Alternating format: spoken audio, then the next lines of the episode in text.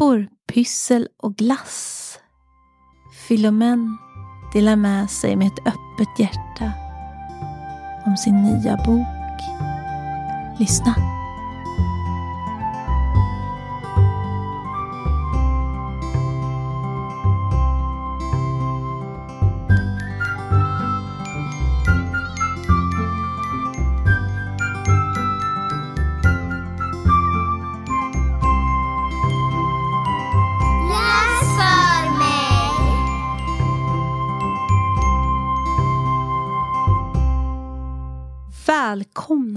Avsnitt 24. Ah, det är inte klokt Fredrik. Det är ett gäng faktiskt nu. Ja, men jag sitter här med Fredrik Holm Japp, så heter jag fortfarande. och Carolina Durafor. Det är jag. Och vi har en språksuperhjälte. Ja. Inte vilken som helst. Nej, Det är Filomen Grantin. gör det inte. Filomen! Du ska få presentera dig. Vi är så glada att ha dig här. Hej, tack. Jag är så himla glad över att få vara här och få vara i Halmstad. Eh, ja, Filomen Grandin heter jag. Jag eh, bor i Stockholm. Jag är 46 år. Jag har en amerikansk, eller hade en amerikansk pappa och en fransk mamma. Jag är skådespelerska, programledare, flitig ljudboksinläsare och nu är jag även författare. Och har precis kommit ut, eller för någon månad sedan, med min bok Glöm allt men inte mig. Exakt. Ja, och Många den har vi ju... på din lyra. Ja, verkligen. Verkligen. Och du Fredrik, Ja. man blir väldigt nyfiken på vilket språkminne du har att bjuda på.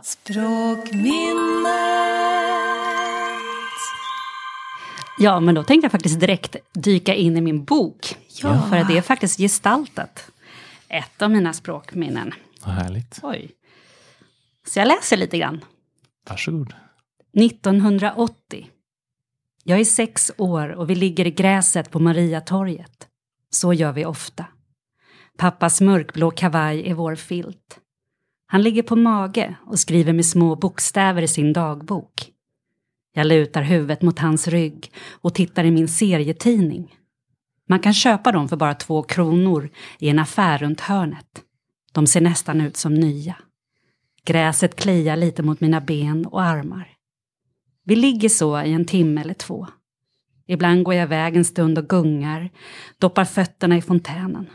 Ibland somnar jag eller pappa. Sen borstar han av kavajen och vi går till affären. Ja, så det här påminner mig då om den här serietidningsaffären som var runt om hörnet från min pappas affär. Mm. Och där köpte jag flitigt Acke och Dennis och Starlet. Det vandrade ju vad man köpte för slags tidning. Min häst kanske lite grann också. Och sen kom ju Harlekin-romanerna. fanns hur många som helst. Jag har lärt mig allt om kärlek. eh, sen har man ju, det bara kom ju som ett bombardemang av språkminnen. Men det var den jag kom att tänka på. Jag kunde nästan känna lukten av det. Kände, kände Ja, du men det? så här, ja, men jag har också varit och köpt så här gamla serietidningar. Mm. kunde man köpa. Eh, på väg till Ullared fanns det ju den här serieknallen i Köinge. kan man också köpa. Det var ju klockrent. Var ju Ja. liksom, de var ju, hade man inte läst dem så var det ju perfekt. Precis. Man köpte liksom buntar ibland. Så Ja, här. Ja, man kunde det. Och kunde byta in så här, om man kom dit med några serietidningar så fick man byta. Och, Precis. Ja, härligt. Återbruk. Och, Ja, ja. helt det fanns ju en tid när man tyckte att serietidningar inte var bra för barn att läsa. ja, Precis. Det håller man väl inte med om idag? Nej, Nej. nej verkligen inte. Tänk, men det var inte länge sedan. nej. Nej. Och kanske fortfarande lever säkert kvar alltså i vissa små öar kan jag tänka mig. Mm. Så kan det nog vara. eh, Men det är inte så utbrett. Nej. Sen kan det väl vara moralen kanske. Mm. Typ Acke. Eller var det någon annan jag läste också, med spara och slösa. Ja, Just det. det. Det var ju väldigt prototyp vem som var god och vem som Ja. var ond och vem som var blond och vilken som var mörkhårig. Just Och... det. Just det, det var väl eh, Sparbankens tidning va? Var det? Tror jag, var det inte det? De gav ut någon tidning som man fick till skolan. Jag kommer också ihåg det. Lyckoslanten, var det den? De, de den var så? med i Lyckoslanten. Ja, Ja. jag tror det. Mm. Faktiskt. Mm. Ja.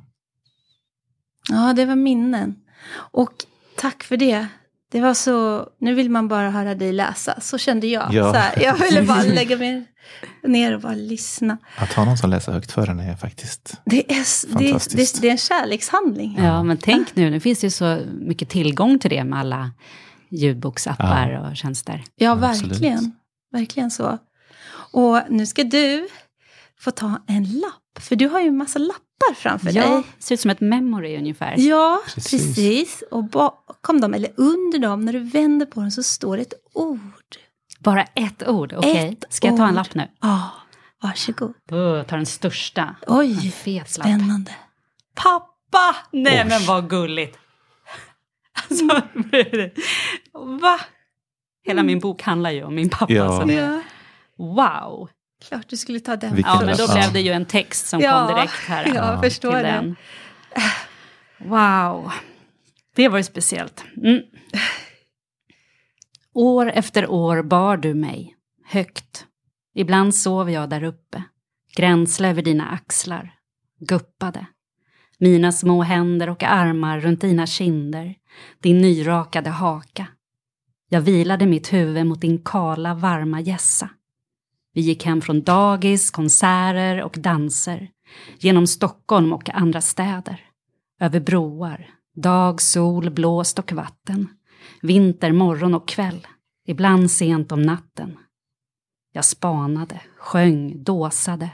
Sov tryggt där uppe där ingen kunde nå mig. Ibland satt jag där i timmar. Stadigt höll du dina händer runt mina smalben så att jag aldrig skulle ramla. Du sjöng. Jag har en liten dotter som heter Filomen. Hon är fem år gammal och är min bästa vän. Hon kan springa, hon kan dansa, hon kan hoppa. Hon kan göra allting. För varje promenad nya egenskaper hos den lilla dottern. Hon som är jag. Åh, så fick vi musik på den också. Jag undrade hur den lät Ja, faktiskt. Just det här stycket är ju lite mer poetiskt. Så riktigt är inte boken generellt. För er som lyssnar, bli inte rädda nu. Tvärtom, jag bara, mm, mums. Din pappa, jag ska ju bara en eh, liten presentation för de som inte känner till vem han var. Ja, han eh, hette handlar om. Is Young, eller Israel Young. Eh, kommer från USA, född i The Bronx. Eh, framförallt känd för det folkmusikcentrum som han hade i Greenwich Village. Som var som ett folkmusikmecka för musiker och poeter där Bob Dylan och Patti Smith och Pete Seeger och Allen Ginsberg och massa människor hängde. Och han eh, sägs ha mm, upptäckt Bob Dylan och anordnat hans första konsert. Men han flyttade till Sverige 1973. Och så föddes jag och då skapade han ett folkmusikcenter här i Sverige. Där han försökte få svenskarna att förstå värdet av svensk folkmusik. Vilket gick sådär. Mm. Men han fortsatte att driva sin butik och arrangera konserter och poesiaftnar tills han dog i princip. Och han blev 90 år och dog för två år sedan nu. Mm. Vilken drivkraft han måste ha haft. Mm, Ja, Och övertygelse. Mm. Det slås man ju verkligen när man läser boken. Liksom, Mm. också att, vilket hjärta för, för de här frågorna. Liksom. ja det var liksom, Och, han brukade säga I like folk music, men han I love folk music. ja, Mm. verkligen. Ja, det fanns inget annat. Det var, inget, det var bara det som gällde. Ja, det, det är alltså eldsjäl verkligen. Eh, om man säga. Ja. ja och eh, hur känns det just nu, idag? När du fick upp lappen pappa? Vad ja, men då då? blev jag lite gråtig. Jag blev lite gråtig först när ni avslöjade vad det skulle vara för sån kuckelimuck-fika. För då Ja. kom ni med någonting som också påminde om pappa. Ja. Eh, Men det går lite olika. Just idag så är jag väldigt eh, lycklig för att jag är i Halmstad och jag har fått låna en jättefin stuga och Mm. får tid till att skriva min nya bok. Mm. Eh, och så är det jättekul att prata med er. Så jag känner mig glad idag. Även om jag blir berörd av saker Mm. som har med min pappa att göra. Kan du känna att han finns med dig? Att du liksom kan prata med honom men och så? ibland så undrar man ju, det har ju gått så bra för boken till Ja. exempel. Så här, åh, har han något finger med i Mm. spelet Mm. här? Och, alltså, när jag levde med min pappa så var det ju, det hände ofta väldigt spännande och oväntade saker. Att det var, ja, det var så här, this is too good to be true. Liksom, Mm. sådär. Mm. Blandat då med det väldigt långtråkiga livet också. Mm. Ja. Och sånt där hände, det hände bara igår, fick jag ett mejl från en kvinna. Med en stor hemlighet angående min pappa och Dylan. Okej. Och det som det hände fortfarande var så här, men gud, det fortsätter Sluta liksom det här... Äh, Att det händer spännande, oväntade saker. Och det var lite som att pappa så här, ner och retas lite. liksom. Kast, kasta ner. ner. Ja. ja, jag hoppas han är där någonstans och är Ja. med på något vis. Mm. Men det vet man ju inte. Nej. Och jag tänker, jag upplever det som en person med mycket tillit. Till livet Ja, absolut. Mm. Och då händer det ju saker också, Mm. verkar det så. Ja. När man har det. Så var han också en otroligt älskvärd person och Mm. många tycker ju illa om honom också. Men han var ju som ett stort barn och då, jag menar barn blir ju, wow, en sten Mm. liksom. Det, Mm. Och så var ju han också. Mm. Just det. Vad upplevde starkt. Mm. Då ska du få ta en En till. ny lapp. Nu Ja, är det lite lapp. läskigt med de här. Är det kommer roligt också att det var pappa på den största. Då borde Ah. den här nästa stora lappen vara mamma. Aha. Kanske det, vi tar den, vi ser vad som händer. Ja, aha. Nej men lägg av! Glass. Nej, det var ju just det som var den här kuckelimuckfikan. Ja. Nej men det här är ju helt galet ju. ja. eh, Ska jag läsa Ja, men då, texten då först? vi, ja, Jag då läs leds vi ju texten. naturligt in på det. så Det är ju kan ju kalas. du, Fredrik, vill du börja? Äh, vi vi lyssnar på texten Ja, vi först och sen lyssnar skär vi. först. Absolut. Är Helt perfekt. otroligt. 1981. Stockholm brusar långsamt.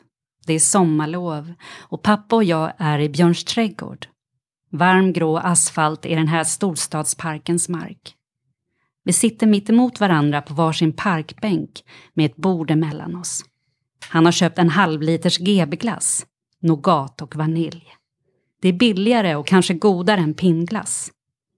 I kavajfickan har han två illa diskade teskedar och en hyfsat ren matkniv från besticklådan där hemma. Paketet ska delas på millimetern lika. Det är en helig tradition. Pappa sågar målmedvetet med kniven genom glassen. Kartongen fransas. När paketet delats ställer han bitarna bredvid varandra så vi kan inspektera att det har blivit rättvist. Nästan alltid blir han stolt över resultatet. Han är den fenomenale bagarsonen from the Bronx som redan som barn lärde sig skära bröd och limpor i exakt lika stora skivor. Bagarsonen som tidiga morgnar inne på ett mjöldimmigt bageri i New York kastade brännheta och nybakade bröd mellan sig och sin lillebror. Glassen är mjuk. Det tog ju en stund att gå från Konsum till parken. Det är bara pappa och jag och några envisa duvor som håller till här. De andra är väl på sina landställen. Vi äter under andäktig tystnad, skrapar silvriga skedar längs med glasspaketets insidor. Varje droppe ska räddas. Det rinner lite från kanterna på paketet. Klibbigt, gott, alltid spill på pappas skjorta eller byxa. Mm. Ja, vad fint. Ja, du har lite att leva upp Ja, till nu då. ja, Ja, nu får du skära jag är upp de här bagarson. Vi får se om jag glasspaketen. kan skära lika snyggt som Issi gjorde. Men det gick ju inte att hitta de här nougat. Nej, De finns inte längre. men de var Konsum är de jättegoda. ifrån. I alla fall. De här, ja. Och GB. Men nougat, de var goda. ja, För de, ja, jag förstår inte att de inte finns. Ja, nu blir det reklam här. Ja, precis. Nej, men det är lite choklad i i alla fall. Så kan jag säga. Okej, nu får vi Ska vi se. Upp till bevis här. Ah. Nu skärs det. Ska vi inte höra ljudet? Jo, Hansa sig gör det i alla fall. Ja. Kolla, kolla. Den känns... Så, och nu ska de ställas mitt emot känns bra, varandra. men- Nej! En halv var- centimeters skillnad Ja, där. Du hade inte fått godkänt av pappa. Ja, precis. Ehm, men vill du då kanske ha en... Då får du lov att välja här om du vill ha en lite större. Jag vill ha den lilla. Vill du ha lilla? Varsågod. Och skedarna är lite mer än... eh, De är, de är rena här. Det är ju ganska mycket glass för ett barn. Alltså i och för sig, nu för tiden så är ju alla Magnum och sådana där glassar jättestora. Ja, det är sant. Åh, det här kommer bli gott. Nu vände jag på den här upp, eller bak och fram och då tror jag det fanns ett fuskstreck. Jag skulle ju kolla efter det först. De här kan ju bli bättre faktiskt. Det finns, kolla, det finns nästan på margarinpaketet. Ja, det Är måste det sant? Kolla, ganska bra. Bättre i alla fall. Ja, snyggt. Varsågod. Så finns det servetter här då, så för kl- kladdigt. Det, kan, det kunde man också känna. Det där när du skriver det här med kladdigheten. Ja. Alltså när man åt glass när man var liten, då var man alltid kladdig. liksom ett bra tag. Precis. Men så här åt man ju. Alltså det här är ju bra sätt att äta glass på. Ja, Det kan som sagt rinna ut genom... eh, mm, under. Men de har verkligen tänkt till för här. Visst, visst måste det här vara måttstreck? Det tror jag. Så ska det gå i min nästa bok så är glass också med. Mm. Vad, Jag hade tänkt gå och äta en glass efter det här. Det blir mycket glass idag. ja, det, kan, det finns alltid plats för glass. Mm. Är det, Stackars er lyssnare nu som inte får känna vaniljglassen och chokladsåsen som smälter i munnen. ja, ja, Men vi kanske kan förmedla känslan lite. ja, Det är kallt och det rinner kallt ner för strupen. ja. Exakt. Och den är så här rätt bra mjuk också nu. Den blev, blev ganska lagom. Var, minns du den mjukare när du var liten? Ja, den var nog lite mer smält än vad den Ja. är nu. Precis. För nu rinner den inte sådär riktigt. Nej, det gör den inte. Vi visste ju inte när du skulle dra den där lappen. Nej, precis. Så vi hade ju tagit med lite Trodde ni att jag kylblock, skulle dra den frysblock lappen? också. Nej, nej, Nej, vi visste inte ens om. Vi hade tänkt styra om. Annars hade du fått äta glassen då. Liksom. Ja. Men, Mm. och eh, den nya boken, är det hemlighet? Eller finns Ja, allt är hemligt kring den. Den innehåller glass Ja, jag. men jag kan ju berätta att den bland annat utspelar sig i Halmstad. Just det. Just det. Mm. Men framförallt i Stockholm. Mm. Och att den handlar om en kvinna i typ 37-årsåldern. Mm. Um, och att det är en um, fik fiktiv bok, Mm. roman, en relationsroman. Mm.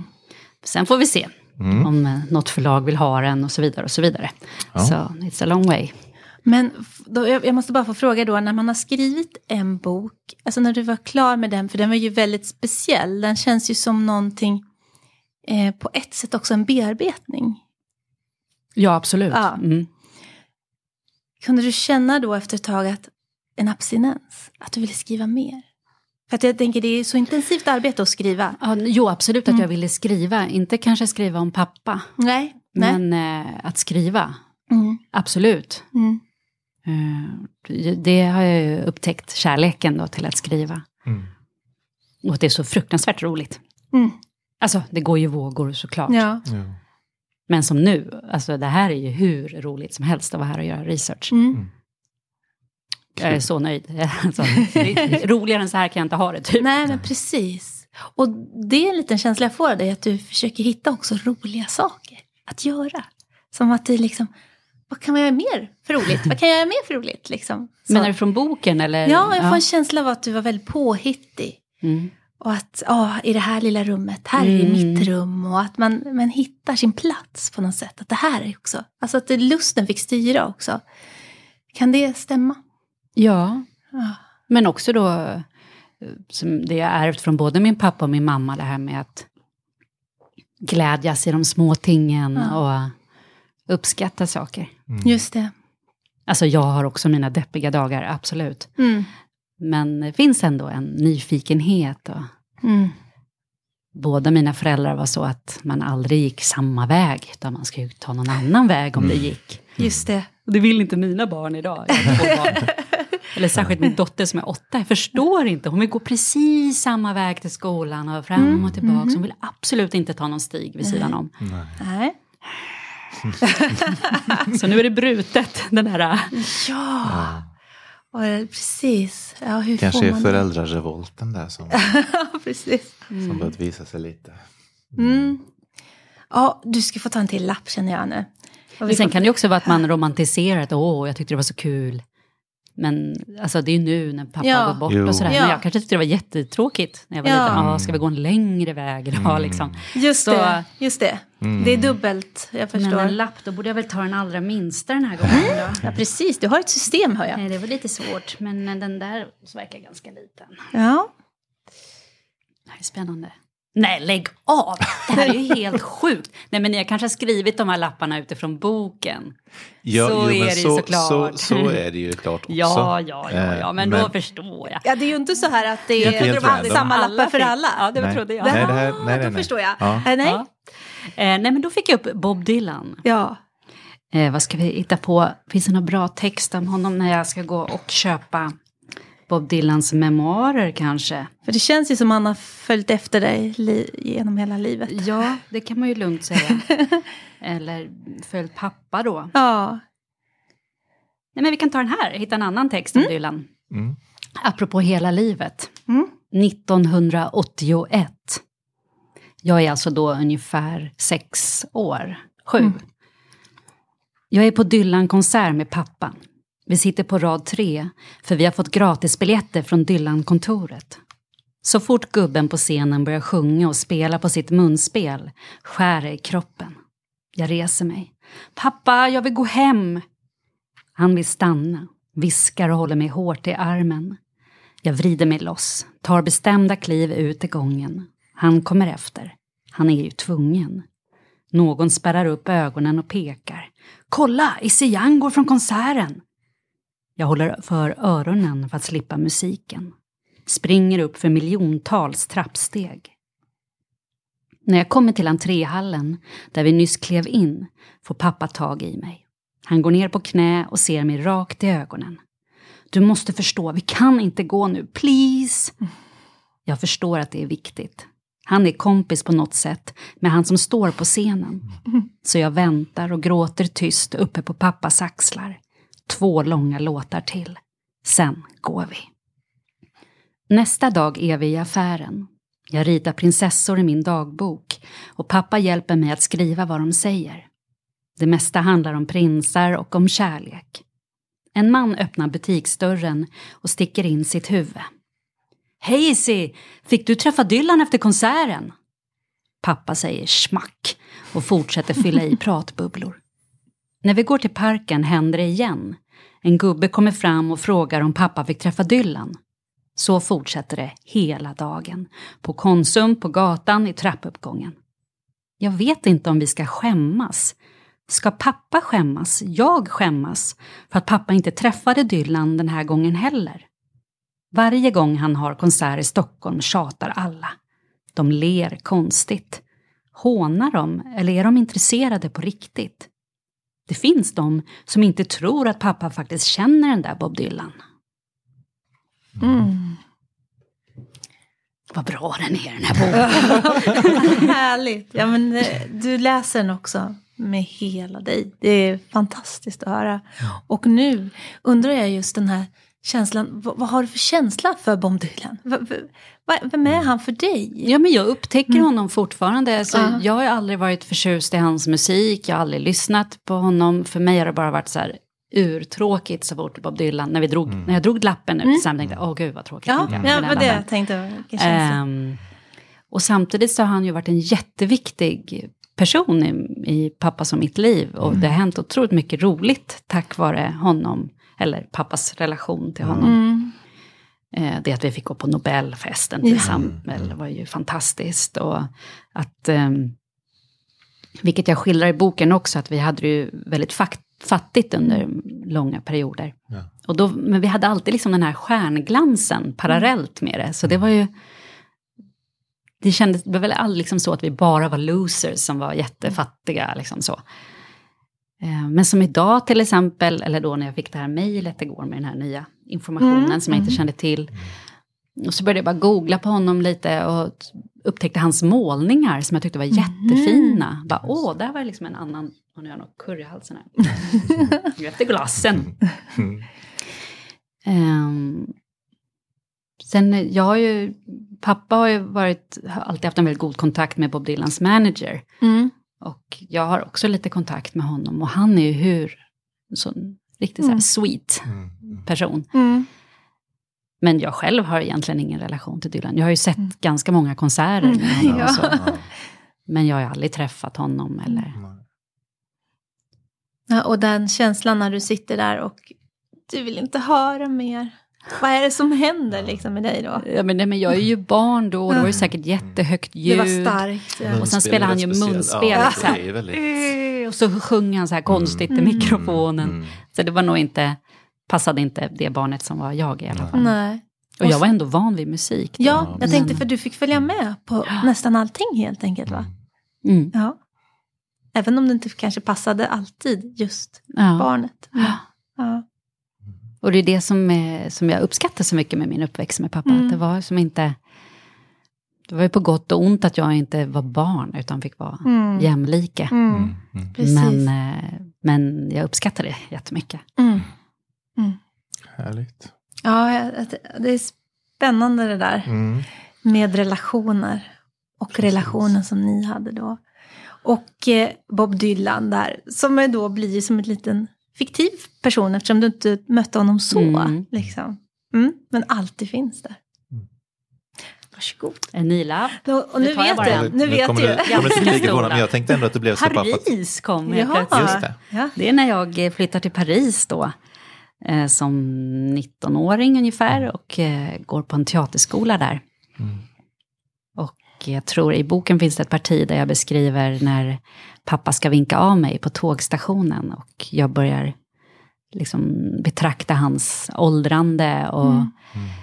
eh, tycker liksom synd om honom. Vi har precis varit och han ville bjuda på lunch på T-centralen där på centralstationen. Och rotade i fickan Mm. efter mynt och sedlar och så var det inte ens gott. Och, ja, jag tycker det är en ganska sorgsen scen, den Mm. scenen. Mm.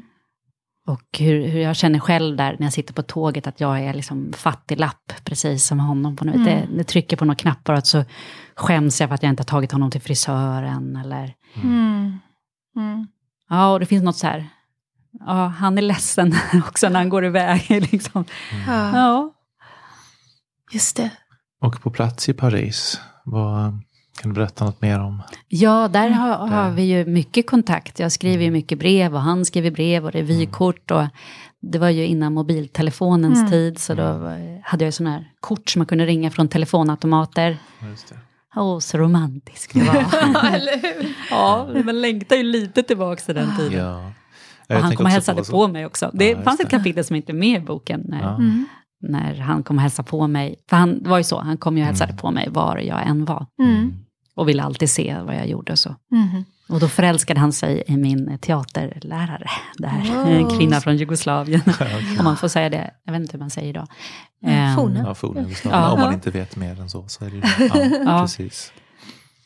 Okej. Mm. Men vad hände med, jag tänker på lite grann nu, ursäkta om jag kliver in och tar över, men, men eh, mycket av det här liksom nu, så att nu handlar ju boken om din pappa och, och som sagt och, och mycket av din pappas liv, det blev att handla lite grann om Bob Dylan, men jag tänker också nu, vad hände, vad gjorde du i Paris och vad, vad hände med dig i Paris om man tänker från Mm. Filomens perspektiv också? Eh, men jag hade ju gått teaterlinjen på gymnasiet innan, Mm. så då hade jag redan börjat liksom kliva in i min yrkesroll. Mm. Men det var ju där som det blommade på riktigt. Ja. Och det var väldigt häftigt att få gå på en internationell skola. Det var ju folk från hela världen som gick där. Eh, och det var nog första gången jag var poppis i skolan. Mm. Från att ha varit lite så här, inte mobbad, men lite så här utanför. Och, och där var jag en av de bästa liksom. Mm. Och, och så var det ju fantastiskt att bo i Paris. Även om det var jobbigt ibland också. Men jag blev väl vuxen där, tog hand om mig själv och bodde inte med någon av mina föräldrar. Nej. Och var fri. Mm. Så fri man nu kan vara i Paris med alla kladdande män som går Mm. omkring där. Mm. Mm. Precis. Just det. Ja, Mm. men jag tänkte just på språk. Om du, pratar du franska Mm. med din mamma? Eh, ibland, det, det, tyvärr, jag är ju född på 70-talet Mm. och då skulle man ju tyvärr inte prata Nej. sina språk med sina barn, vilket det. är så, Ja. Ja, det är så jobbigt tycker jag. Ja. Det är så synd. Eh, så att för mig var det väl ofta att pappa pratade engelska med mig och jag svarade på svenska och så Mm. var det samma sak med min mamma. Mm. Men jag brukade åka till min mormor och morfar på somrarna när jag var liten. Mm. Så, och de kunde ju inte svenska eller väldigt dålig engelska. Så där tvingades jag ju att prata franska. Så franska har nog egentligen varit ett mer naturligt språk för mig. Okej. Just det. Ja. Och så när du kom till Paris så, så du förstod allting och du kunde prata och det var, Ja. liksom, det var ditt språk också. Ja, jag, Ja. och jag har identifierat mig, jag identifierar mig nog mer med att vara fransk än att vara amerikan. Okej. Jag känner mig väldigt hemma i... Ja. eh, Och börjar liksom hitta liksom ett, bara, bara vi pratar om det så börjar jag gestikulera Ja, jag mer. det. Liksom. Det, det händer någonting med mig när jag är där. Mm. Det, är ett, det är ett arv som finns i dig också. Ja. Ja. Och jag tror också det är för att jag tillbringade så många somrar med mina morföräldrar. Mm. Just det. Jag åkte ju inte lika ofta till USA. Nej, Nej, de var mer så här främmande släkt där. Och okej. det var ju också min, delar av min släkt i USA var ju ganska rika, eller i alla fall i mina ögon. Mm. Så det var väldigt så här, kulturskillnad, både Mm. det amerikanska sättet och eh, eh, den ekonomin som de hade. Mm. Intressant. Ja. Åh, nu kanske En en ny lapp. Ny Ja. lapp. Det här var en Och lång, som sagt, smal associera Ja. fritt, även om mycket Ja. är influerat av boken. Skådespelare, nej men det har vi pratat om. Ja, Ja. så är det bara att ta fler. En annan lång smal lapp. Pengar, ja det har vi också pratat om. Mm. Precis, det har varit inne. Mm. Vi skippar den också. Ja. Eller vänta, vi kan läsa en. Det är roligt. Mm. Ehm, mm, något som berör eh, barnfattigdom, om man säger Just det. så. Sen är ju allting relativt att säga barnfattigdom. Men Jo. i alla fall, då kommer en text från 1984. Då är jag tio år. Pappa har hämtat mig på fritids och nu står vi i vårt trapphus. Det går inte att öppna dörren till vår lägenhet. Den är låst på något konstigt sätt. Pappas nyckel passar inte längre i hålet. Det har varit på gång ett tag. Huset ska renoveras och bli kontor. Kontraktet är inte vårt. Det tillhör de som vi inte riktigt har ett kollektiv med. De har fått flytta till en lägenhet, men för mig och pappa gick det inte att ordna. Vi har bott kvar, fast de börjat riva väggarna där våra grannar förut bodde.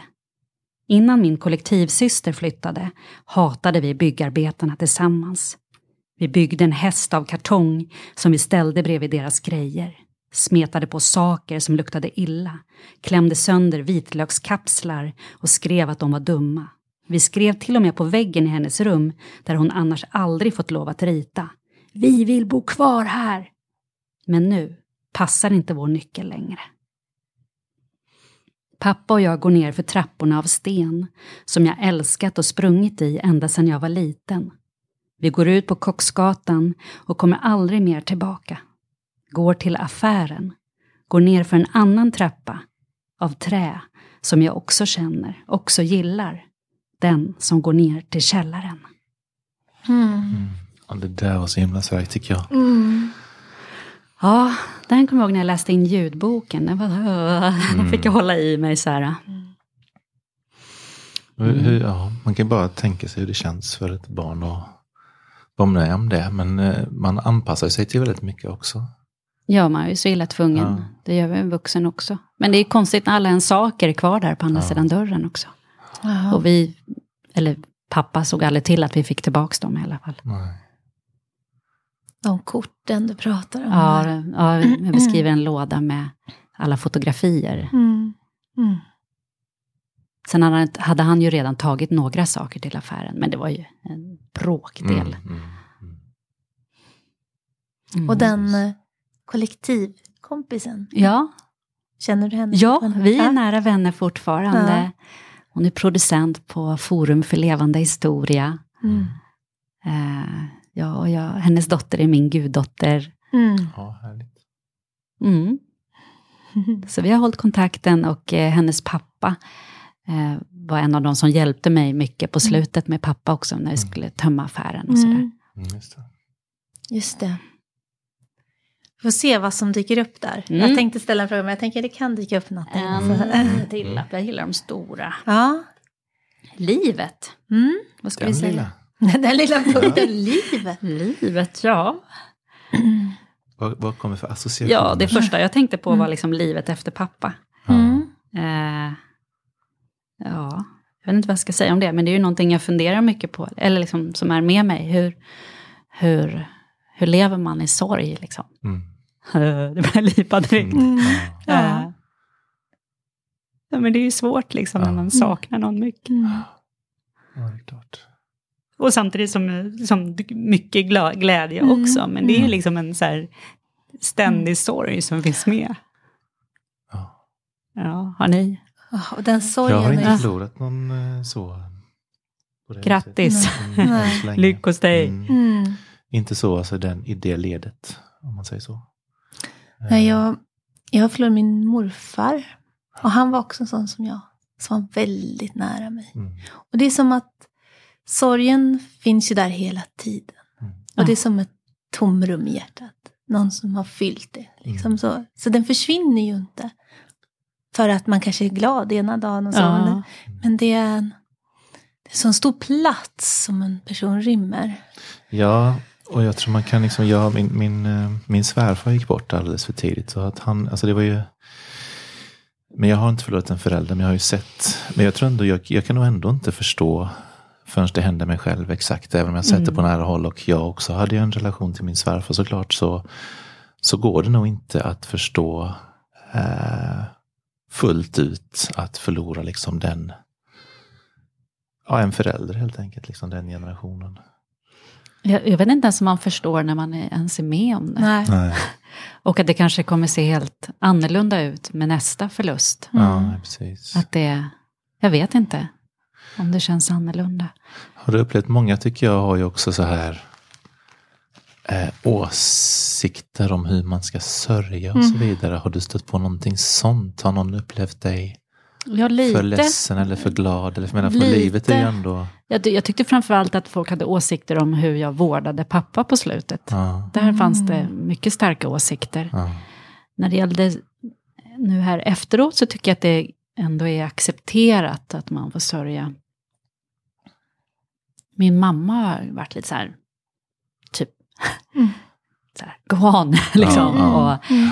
Kan tycka att kanske gå till graven är så här, men han är ju ändå inte där, mm, typ. mm.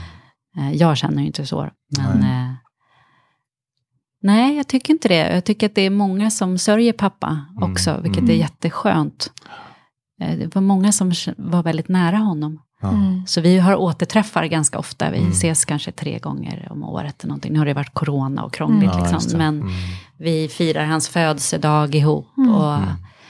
Vi har som en messenger-tråd där vi Ja. alltid skickar om det händer något nytt. Mm. Eftersom det alltid fortsätter att hända Ja, saker kring honom. Mm. på tåget hit till exempel så ringde jag, eftersom jag hade fått det här mejlet då, så ringde jag en av pappas vänner och grät i telefonen och hon Mm. grät på andra Mm. sidan och så. Så, Mm. så nej, men jag delar väl sorgen framförallt med de som var nära pappa. Mm. Sen kanske det är lite tabu att skriva en sån här bok. Lite att det är Mm. liksom så här glorifiera sin pappa och ännu en, det var en känd journalist, Mm. ska jag inte nämna vid namn, som sa det, jag träffade henne och sa, åh, nej men jag har skrivit en bok som påminner lite om din. Och eh, hon bara, "Ha, vad handlar Jaha, den om då? mm. Så här, den handlar om min pappa. Hon bara, "Ah, en till bok om pappor. Jaha, Mm. mm. Har ni något att klura på? Vem det var? Ja, jag tror jag skulle kunna gissa. Men Ah. ja, för eh, jag tänkte ju också på, alltså det är ju, nej, vad ska man säga, jag tycker inte den är särskilt glorifierande kanske, men ett barn och en vuxen har ju ofta en relation där barnet har ju ofta den vuxna i försvar och lite Mm. oavsett vad man är med om, man är ändå eh, ja, hur ska jag formulera det här på det bästa sättet? Men barn är väldigt lojala, liksom, Mm. tänker jag. Men man kan också bli ett extra lojalt barn som Ja. vuxen när man skriver boken. Jag, Ja, jag träffade en av mina gymnasiekompisar som hade läst den och så här, men, för jag minns det som bara att du tyckte din pappa var jättejobbig och Mm. Alltså, och det, det har jag liksom typ glömt bort. Nu är det Mm. bara så här, åh, vi var sådana kompisar. Och vi var, Ja, eh, men det är väl ändå din, din upplevelse är ju din upplevelse och vad du minns nu är ju också vad du Mm. minns nu. Liksom. Mm. Det är ju ingen som kan säga någonting om det. Nej, men det var jag. intressant det information intressant. också. Ja, det är klart. Att, jo, men det är eh, klart. Det är klart. Och, för jag tror det stämmer. Eh, Ja, Det, jo. och kanske, jag skriver ju väldigt lite om tonåren. Ja. Just det. Eh, och det fick jag ju lite kommentarer av eh, under processen när Mm. jag skrev boken också. Men jag, det minns, han var väl inte så viktig för mig just då, eftersom allting i boken handlar om vår relation. Mm. Så därför är han i periferin i den, det, under den den, perioden. Ja, och just, eh, jag tänker just hela stämningen genom hela boken. Det är som att du, du, du verkligen du spelar upp som en film. Jag kunde nästan se en film framför mig. För det är så berättande. Mm. Och det är ju en, det är en gåva att kunna berätta på det viset. Så att vi också är med i filmen. För det tycker jag inte är en självklarhet att Mm. man är i en sån film. Mm. Men det här är ju verkligen mycket, som du skrivit, det här subjektivt i mitt liv, det här Mm. från mig. Mm. Samtidigt så är vi med i en film. Mm. Och vi upplever det. Samtidigt som vi läser Mm. det där. Så det, du har ju väldigt tydliga bilder i dig kring det. Ja. Upplev, upplever Mm, ja, jag det. roligt. Mm. Vad glad jag blir. Det är en otrolig resa att få åka med. Mm. Ja, Så- du var väldigt tagen. Ja, och jag, ja. jag var berörd också, men du, det var lite spännande för igår så kom ju du till jobbet och hade precis läst färdigt. Mm. Och jag hade nog en 60 sidor kvar då, så jag, vi var liksom lite på Olika, ni- vi var på olika nivåer faser, redan. Eh, och du var, du var du var väldigt drabbad. Ja, Och, och sen läste jag det igår och också förstod ju varför. Men eh, det, det, man, man märkte att det, det berörde. Mm. Men det är också intressant, för du berättar ju att du inte har någon nära, nära anhörig som har gått bort. Och du blev inte drabbad på samma sätt. Nej. Och du hade mist din Mm. morfar. Så att det är också vilka Ja, ja, jo. minnen som eh, Jo men absolut. Mm. Ja.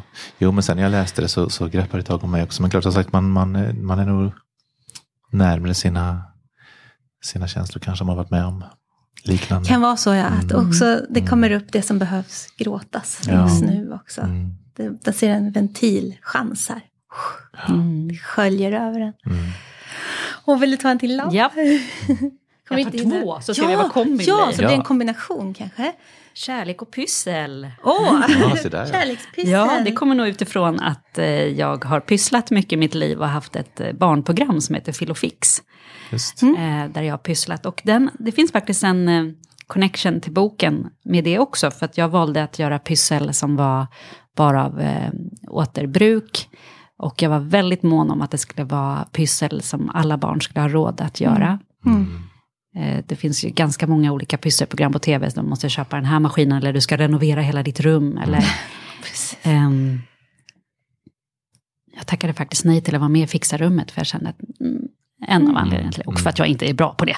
Ja, ja. Eh, Men det hade säkert varit jätteroligt att vara med i det också. Men eh, så det var en slags kärlek till alla barnen som jag ville förmedla med det programmet. Jag tycker Mm. det är ett kärleksfullt program Ja. också. Verkligen. Den går ju fortfarande, alltså den går ju i repris forever Ja. på tv. Ja.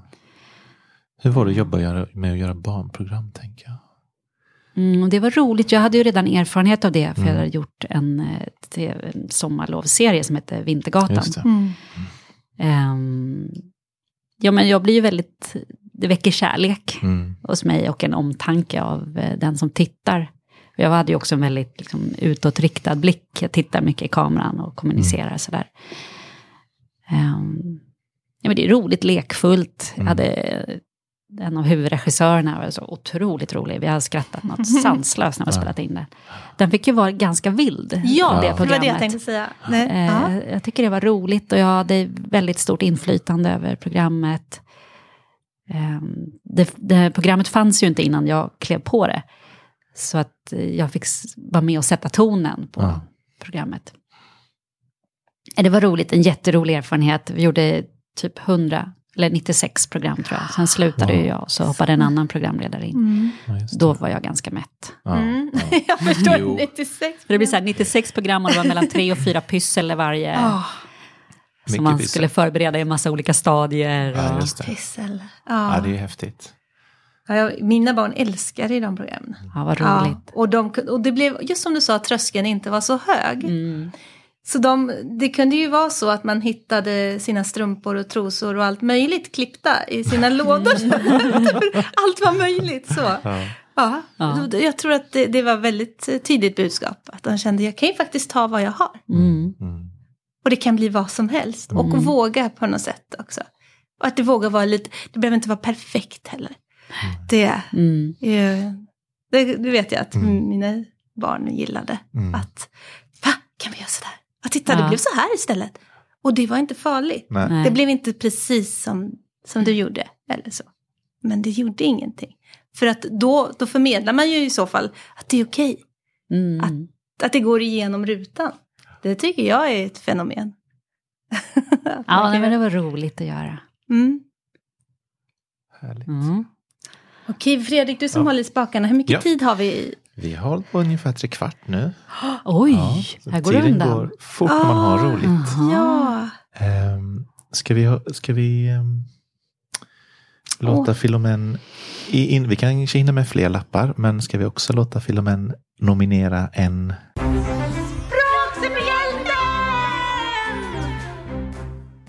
Språksuperhjälte. Ja. Varsågod. Ja, det var ju, oj vad många jag ville nominera. Men jag tänkte i och med att ert, eh, eran podd ändå handlar om eh, litteratur och barn, Mm. så, vill, så vill jag härmed nominera Emma Karinsdotter. Som har skrivit eh, Lisbeth och Sambakungen. Just Eh, två böcker är utgivna och en tredje är på G. Ja. Och jag har läst in båda. Och eh, hon har även skrivit en bok som heter Tusen stjärnors ö. Som också handlar om att ta farväl. Mm. Och så tänkte jag på eran kuckelimuckfika. Hon har ju ofta så här lite recept i sina böcker. Hon har den här Ah. glasagne. Mm. Glasagne. Åh. Ja, och sen eh, som man ska, eh, den ska man ju äta då på ju, i juni. Då, ja, jag var det? Ja, ja, det var, hette något speciellt. Eh, och hon eh, åker ju väldigt mycket runt på bibliotek och högläser och har workshops och sådär. Så jag tyckte att hon platsade bra för en språkhjälte som vill förmedla och kommunicera med barn. Härligt, underbart. Ja, En till samling. Jag har inte Ja. läst de böckerna får jag lov att erkänna. Här, det är så många som man ser och man tänker att ja men den ska jag ta. Och så. Ja, men du kan lyssna på Men- den också. ja, jag är ja, väldigt absolut. nöjd med Men, Eh, eh, det är- Särskilt den första, Lisbeth och, ja, den heter väl bara Lisbeth och Sambakungen. Mm. Ja, tror jag. Ehm, den blev ju nominerad till Stora ljudbokspriset också och gick till final där. wow. Mm. Ja, och jag såg hon var med på um, bokmässan också, digitalt. Och jag tyckte Ja. väldigt mycket om när hon pratade om det. Jag Mm. förstod att här är en, det här är en filurig person. Ja, hon är ju verkligen... Åh, hon verkar liksom använda hela sig när hon gör Mm. workshops och sådär. Ja. Och utbildad skrivpedagog också. Ja, Mm. Ja, Henne borde ni ta hit. då ja, får vi men ta precis, hit vi henne. får ju massa, det är det som är så bra med de här Ja, språksuperhjälte-nomineringarna. För då får man tips på Mm. nya personer som man kan bjuda in. Det blir, det blir det snart. Absolut. Det känner jag Brukar ni mig. meddela dem som blir nominerade? Eller hur? Vad brukar ni Ja, göra? alltså vi, vi tänkte ju, vi har ju några stycken som vi ska ringa till. Ja, det har, vi varit, det har ju inte- varit lite speciellt nu Mm. de här åren. Ja, ja. Mm. Eller, Vi har ju bara, det är en ganska ny programpunkt för oss. Mm. För förut hade vi något som heter Supertipset. Ja. Eh, men så tyckte jag att det brukade ofta liksom lite grann upprepa det vi redan har. Ofta har ju en gäst ett ämne Mm. man brinner väldigt mycket för, så det är lite samma sak sen. Så då så kom ut på att vi skulle nominera språksuperhjälte Ja, istället. Så det är väl ah. typ de senaste ja, men tre kanske programmen kanske. fyra minst. Är det så? Jag undrar om inte hon bor i. Malmö faktiskt. Det är inte Ja. så långt borta. Ah, ja. Mm, Ja, det, det, det kommer funka. Mm, Det kommer, mm, för jag känner mm. det. Men vet du vad? Nej. Jag har en liten ny punkt. Mhm. Du vet när man är hos tandläkaren, när man är liten. Då får man ett klistermärke. ja, då får man ju klistermärke. Ja, det finns väldigt lite sånt som mm. är för vuxna. Mm. Ja. Det är det, fast man, för lite belöningar tycker Ja. jag för oss Det är vuxna. väl bara om man ger blod så får man kanske smörgås. Ja, Ja. precis. Eller om man det. föder barn, Och då när får man man också föder barn. smörgås. Ja, just det, det, det, precis. det är smörgås, men nu... Smörgås om ska man-. Nu är det Jag har ju lämnat spännande. blod men jag har aldrig Ja. fött barn dock. Har du är hål i det? öronen? Ja. Ja. Du ska få välja två stycken. Men wow! Örhängen. Det är alltså små örhängen med Ja, ord på. Med men, ord på. Så vilka vill du? Wow, det står vara möjligt. Ja. Sagoväsen, bekväm, känsla, sagokung, förnuft, smila, trivas, ärlig. Och wow, vad svårt. Ja, men oh! Mm. Känsla eller förnuft? Det. det är ju det som är frågan. Smila, helt- trivas var ju också, oj det var jätte, jag sa som är jättesvårt att ta beslut. beslut. Och det har varit en av de svåraste grejerna med den här boken, Ja. Glöm allt men inte mig. Att den, det var liksom egentligen det enda som har varit svårt i hela den processen. Det var att sätta vilken ordning scenerna skulle vara och vilka som, som skulle bort. Jag har ju strukit typ halva boken. Mm. Jag förstår det. Eh, Så nu sitter jag här, jag tar med mig hela. De, de sitter så här jättefint, de här örhängarna sitter på en liten gren dessutom. Som är så vackra tillsammans. Vilken bra idé att göra sådana här. Ja. Vad har ni gjort dem? Vad kan Äh, man... Jag gör såna. Nej, du skojar! Nej. Hon är magisk. Wow! Eh, bekvämt, det ska man väl inte ha. men jag tar känsla. Du får två alltså? Jag får två? Ja, ett för varje öra. Så har vi små pluppar här. Åh jäklar. Ja, men jag får fundera lite här. Ja, fundera jag får det programmet. Jag sitter en timme till. Ja. Jag tror vi får hjälpa dig. Eh, Ja. Vad säger du Fredrik? Jag säger att jag skulle vilja prata som vanligt. Jag får ju ofta vara den här lilla tidspolisen. Jag vet. Ehm, men eh, ja, Finns... gud vad jag blev velig nu. jag vill fråga. Ja, nu blir du också blir Ja, smittad av mig här. Vill, vill du avsluta och säga någonting? Är det någonting som du känner, det här måste jag bara få ha sagt? Mm. Nej, vi kanske kan avsluta med en text från Nobelfesten som jag Ja, det beskriver tycker i jag. boken. En festlig, Det- för det kan vi fejda ut på den? Ja. Det låter utmärkt. Men eh, om vi tar det som absolut sista, Mm. ska vi säga några avrundande ord innan ja. då? Eh, så tänker jag också att vi tackar ju såklart Filomen så hemskt mycket för att du vill komma och dela med dig av, Mm. av, av allt. Eh, personligt och, och härligt och inspirerande. Mm. Eh, ska vi säga något om, om, om, om det här nu som sagt blir det sista och vi fejdar ut sen. Ska vi säga något om nästa gång? Vet vi något om nästa gång? Det blir nog en chef då. Oj, Jaha, ser du? Spännande. Kulturchef. spännande. Mm. Mm. Åh, Oh, får ni sätta på skjorta och slips. Ja, då passar det bra med Nobelfest här nu. Precis. 2016. Med stelfrusna fötter kliver vi in i stadshuset och hänger av oss. Blåhallens väggar är av tegel och över innergården är det säkert 30 meter upp till taket. Pelarna är dramatiskt upplysta i blåa toner. Guldmynt, kandelabrar och blomsterarrangemang dekorerar långbord. Så otroligt många klänningar. Vi tilldelas bordsplaceringsböcker med Nobelemblem i guld på. Fram tills nu har det varit hemligt hur kvällens gäster ska sitta. Jag har ringt och bett om att få en plats nära pappa eftersom att han är äldre. Det tar ett tag innan jag förstår hur man ska tyda placeringsboken. Men till sist jublar jag och kramar pappa. Vi har fått platser vid Svenska Akademins bord. Jag fixade det! Vi får sitta bredvid varandra. Han steppar förtjust i de för stora skorna.